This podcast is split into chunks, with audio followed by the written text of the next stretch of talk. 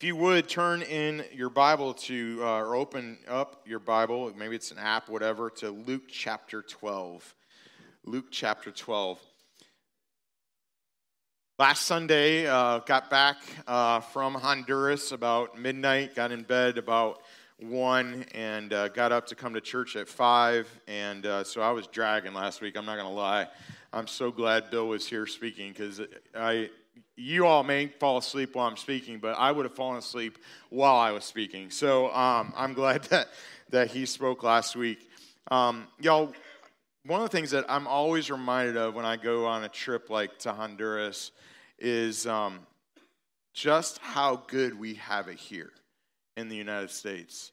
Um, and it is always, I mean, one of the highlights of my trip is always when we, we land back on U.S. soil and uh, just an amazing thing to realize being back home in the States. But we have so much. I mean, like being able to throw your toilet paper in the toilet is a blessing, y'all. Um, I, I, don't know if you've ever experienced not being able to do that, but um, that's a blessing. Taking a, a, a hot shower without having an electric heater right above your head literally with wires exposed, like water and electricity are not supposed to mix.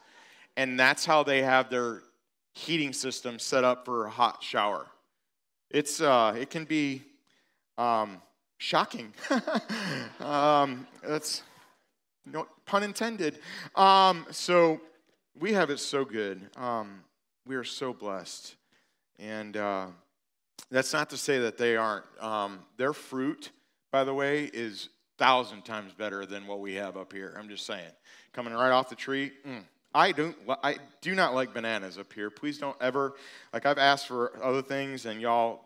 Like I asked for olives one time, and I got like ten jars of olives. I don't like bananas in the states. They're yuck. Um, down there, they are sweet and they are amazing.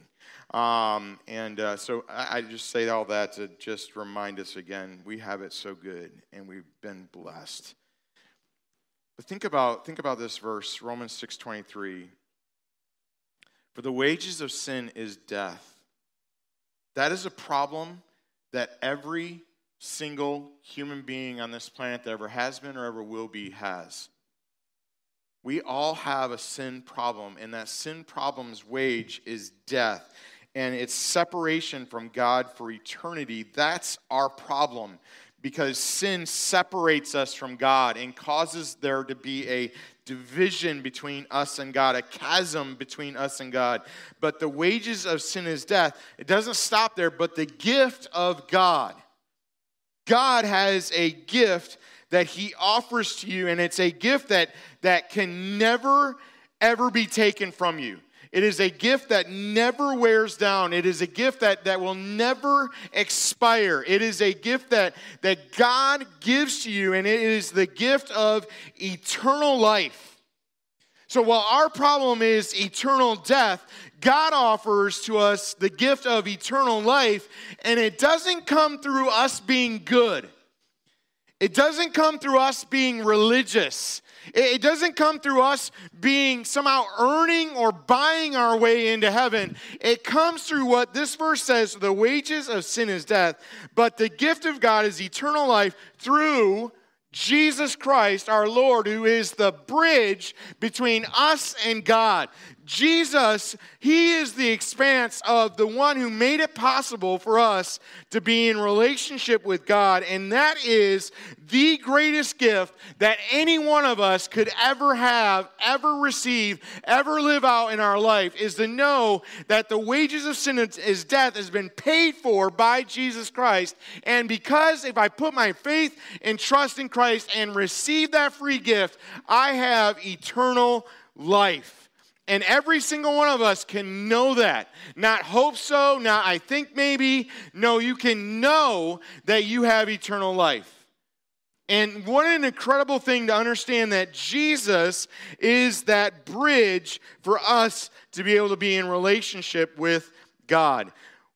What is amazing to me is that even though God has given us this gift, even though God is the author of this gift, He lets us be a part of this process in the lives of other people. Think about in your life who introduced you to Jesus, who told you about Jesus, who, who helped you to come to know Jesus, and who has been discipling you in your life to come to understand more and more what it means to follow Jesus. Every single one of us can be a disciple maker. Every single one of us can be a bridge builder. You and I aren't the bridge, but you and I can help build the bridge so that others can come to know and understand this amazing gift that God has to offer every single human being on this planet. And the Bible even talks about, Isaiah says in Isaiah 52, verse 7, how beautiful upon the mountains are the feet of him who brings good news, who publishes peace, who brings good news of happiness, who publishes salvation, who says to Zion, Our God, your God, reigns. You and I have the beautiful pleasure of being the one to bring good news to people, to publish peace to bring good news of happiness, to publish salvation so that others can hear, see, and know the love that God has for them. We've been talking about the bridge and what it means to, to connect our community with Christ, the people around us with the answer that they're looking for, because everyone is looking for Jesus. Whether they realize it or not, whether they understand that or not, every single person has a God shaped hole in their life, and the only one that can fill that is God Himself, nothing else. And so we get the opportunity to be these who are have beautiful feet um, and you may go, ooh, my feet are nasty. It's not talking about necessarily your, your digits on your feet. It's talking about the fact that you're bringing people to a knowledge and understanding of, of God and His Son, Jesus Christ. How do we do that? Well, we live practically our life before Christ. Jeremiah 29, verse 7, we talked about this a few weeks ago.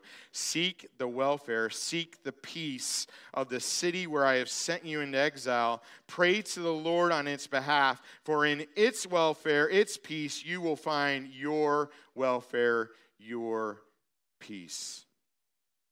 I'm so glad I got to go with providing hope and Jim and Regina and their ministry down to Honduras again because they are doing exactly that. They're building bridges connecting the community in Olanchito to Jesus Christ. And the church in Olanchito is growing. People are coming to know Christ. They're putting their faith and trust in Christ, not in a religion, but in a relationship. They're putting their faith and trust in Christ, and their needs are being met, and, and things are happening. And I'm telling you, I went in 2020, and that was the last time I got to go. And then in 20, just this past uh, January, just a couple weeks ago, I got to go again, and it is growing, and they are connecting people to Jesus, and that's an incredible thing. And listen, if you have, if you have thought about it at all, you need to go. I wish everybody hearing my voice would go on a mission trip somewhere. Doesn't have to be Honduras. It could be wherever God is leading you to go. But get out of your comfort zone, get a little uncomfortable, touch a little shocking thing in the the shower and you'll survive and and let God open your eyes and your heart and your soul to the reality of what is all around us, and that is that people need Jesus Christ. And, and I'm so thankful that in 2010 was my first time that I ever left the United States, went out of my comfort zone of the United States, and went to another country. And God has drastically changed my life as a result of that. And I want to encourage each of you to go. Stop making excuses. Listen, excuses are the roadblock to doing ministry and being on mission for God.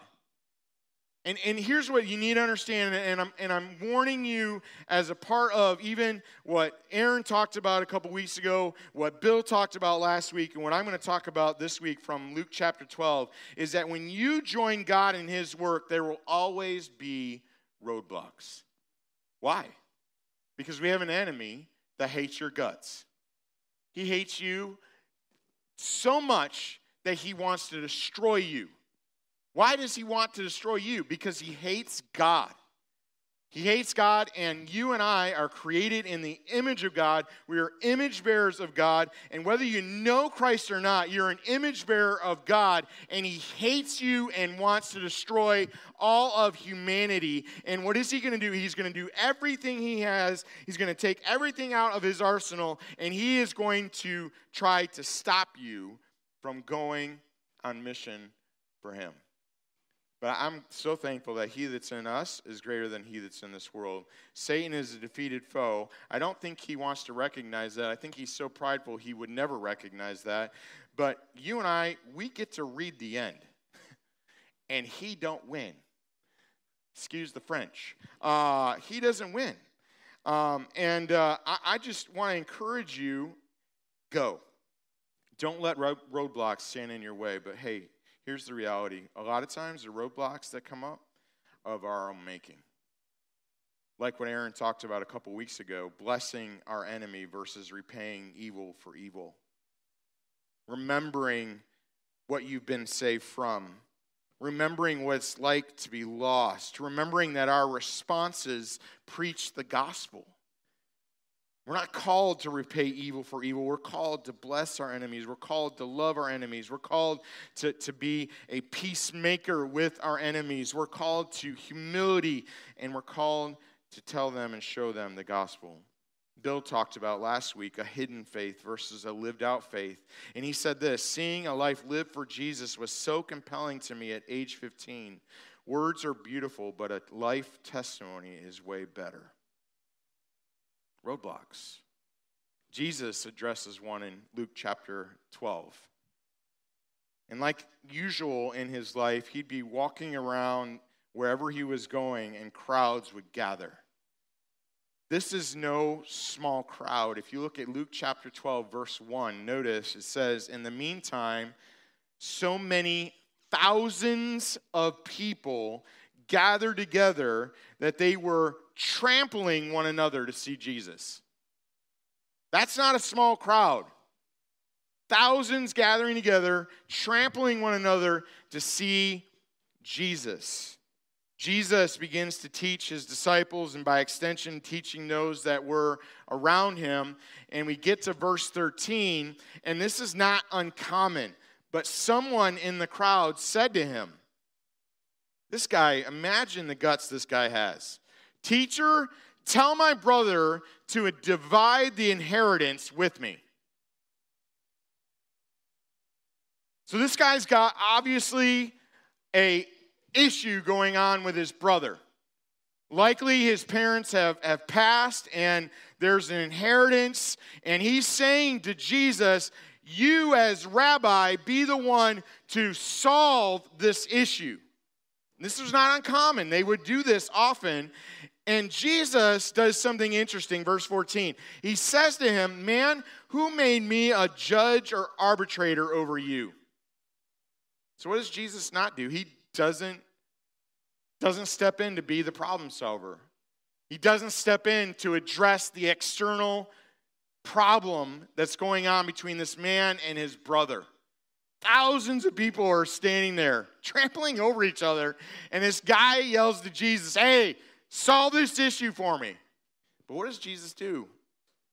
Jesus, instead of dealing with the external issue, he goes right to the heart of the matter and the man's soul condition. Not just the man's soul condition, but the crowd's soul condition. And he says in verse 15, he said to them, Take care and be on guard against all covetousness. Another word for covetousness is greedy. For one's life does not consist in the abundance of his possessions. How, how, do I know this is a soul issue? How do I know this is something that he's addressing the heart? Because in that statement, life's life does not consist in the abundance of possessions. He's talking about their identity. He's talking about how they see themselves. And he's saying to them, listen, the way you see yourself is not according to the abundance or the, the, the what you have or what you don't have or what you wish you have. That is not what life is about. But be careful and be on guard against greediness. And why does he say that? Because, listen, we as human beings, every single one of us struggles with the desire to have more and the thinking that I don't have enough. And if I just had a little bit more of something, then I would be satisfied. Then I would be able to be okay. Then I would feel safe. Then I would have all my ducks in a row, my I's dotted, and my T's crossed. If I just had a little bit more. And every single one of us wrestles in one way or another with one thing or another in the relationship to greed. And Jesus says, listen, your life is not defined by what you have or what you don't have. It's not defined by those possessions that you have or those possessions that you wish you had. That is not what defines your life. And then he goes on to share a parable, verse 16. What's a parable? It's an earthly story with a heavenly meaning. He told them a parable saying, The land of a rich man produced plentiful. And he thought to himself, What shall I do? For I have nowhere to store my crops. And he said, I will do this I will tear down my barns and build larger ones, and there I will store all my grain and my goods. And I will say to my soul, Soul, you have ample goods laid up for many years. Relax, eat, drink, be merry. But God said to him, Fool, this night your soul is required of you. And the things you have prepared, whose will they be? So is the one who lays up treasure for himself and is not rich toward God. Take care, be on guard against all greediness. Jesus goes right to the soul matter of what was happening in these people's lives by giving them a story about a man, very, probably very real story about a man who was wealthy, who had much. He was rich because his land produced plentifully. And he thought to himself, I'm going to do this and I'm going to do that.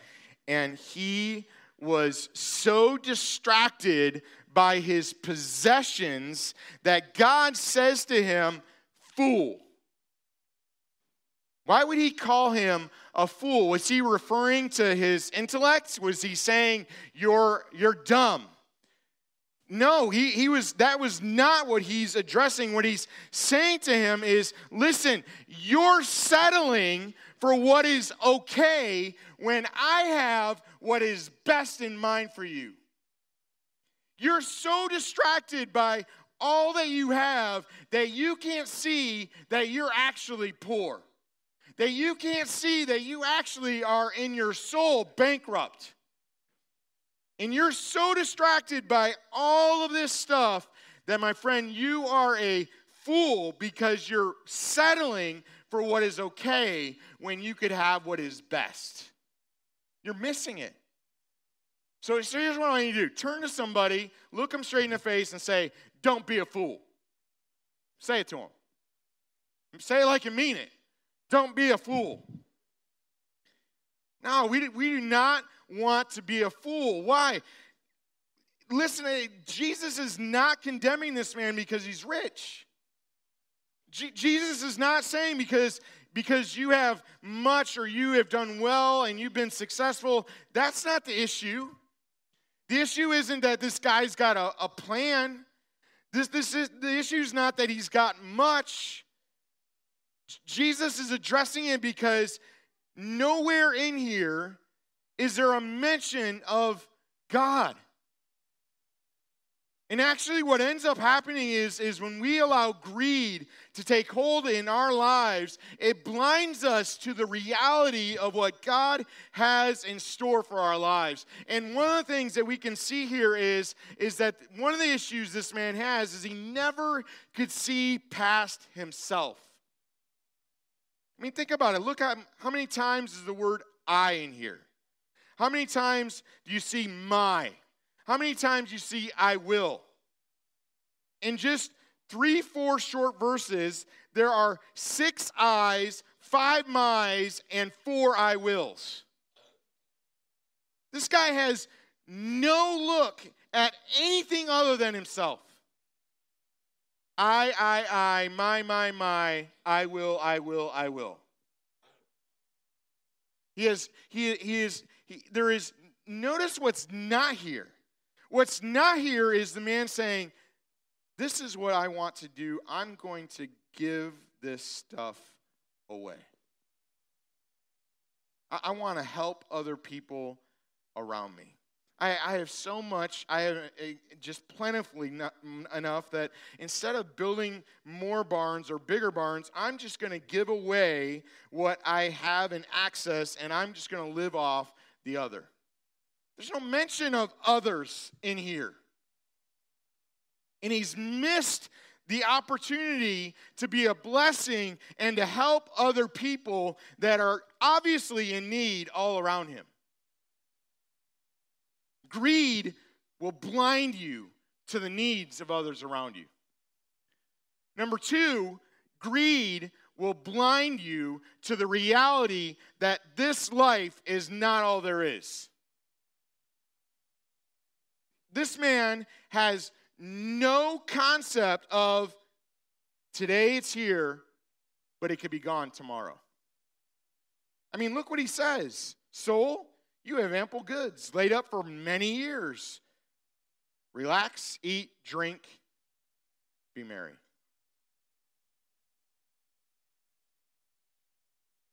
His problem isn't, isn't that he's got stuff. I mean, even, even the Bible says that it's the what of money that is the root of all kinds of evil. The love of it. It's not, money's not the problem. It's the love of money. The, the issue for this man is not that he has stuff, it's that he is greedy.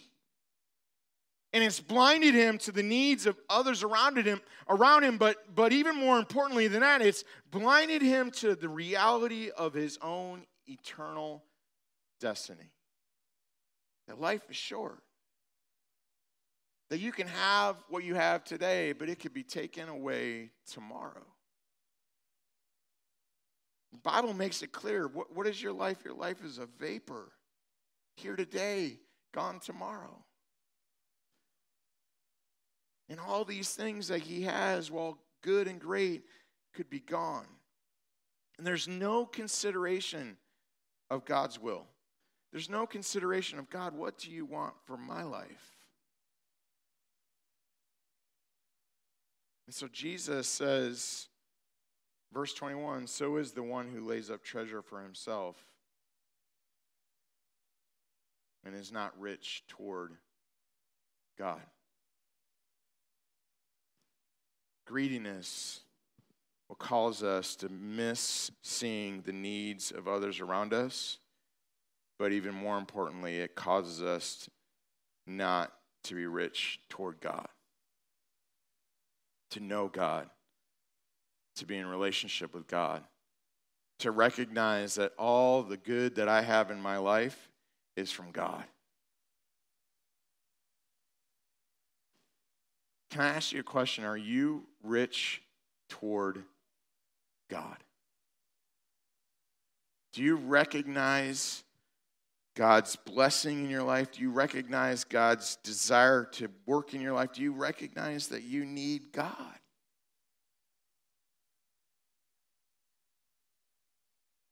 Are you rich toward God?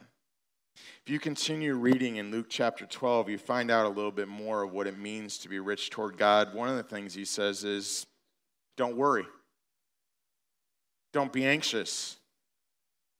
don't raise your hand, but I wonder how many of y'all struggle with worrying or with anxiousness. And he says, instead, verse 31, instead, seek his kingdom. Matthew says it seek first the kingdom of God and his righteousness. Luke says, seek first, seek his kingdom, and these things will be added to you. And then he says something else in verse 33. He says, Sell your possessions and give to the needy. Interesting. So, right here, being rich toward God is number one, loving God. Number two, loving others. Huh. I wonder where I've heard that before. Jesus, what's the greatest commandment? Love the Lord your God with all your heart, soul, mind, and strength. And love your neighbor as yourself. You want to be rich toward God? You need to ask yourself Is greed blinding me to the needs of others around me and blinding me to the reality of my need for God? Would you just close your eyes, by your head? Dean Joe, I'm going to ask you to go ahead and come. We're going to be baptizing her in just a little bit. Worship team's going to come. Some people are going to be standing down here to pray with you if you need it. Are you being rich toward God?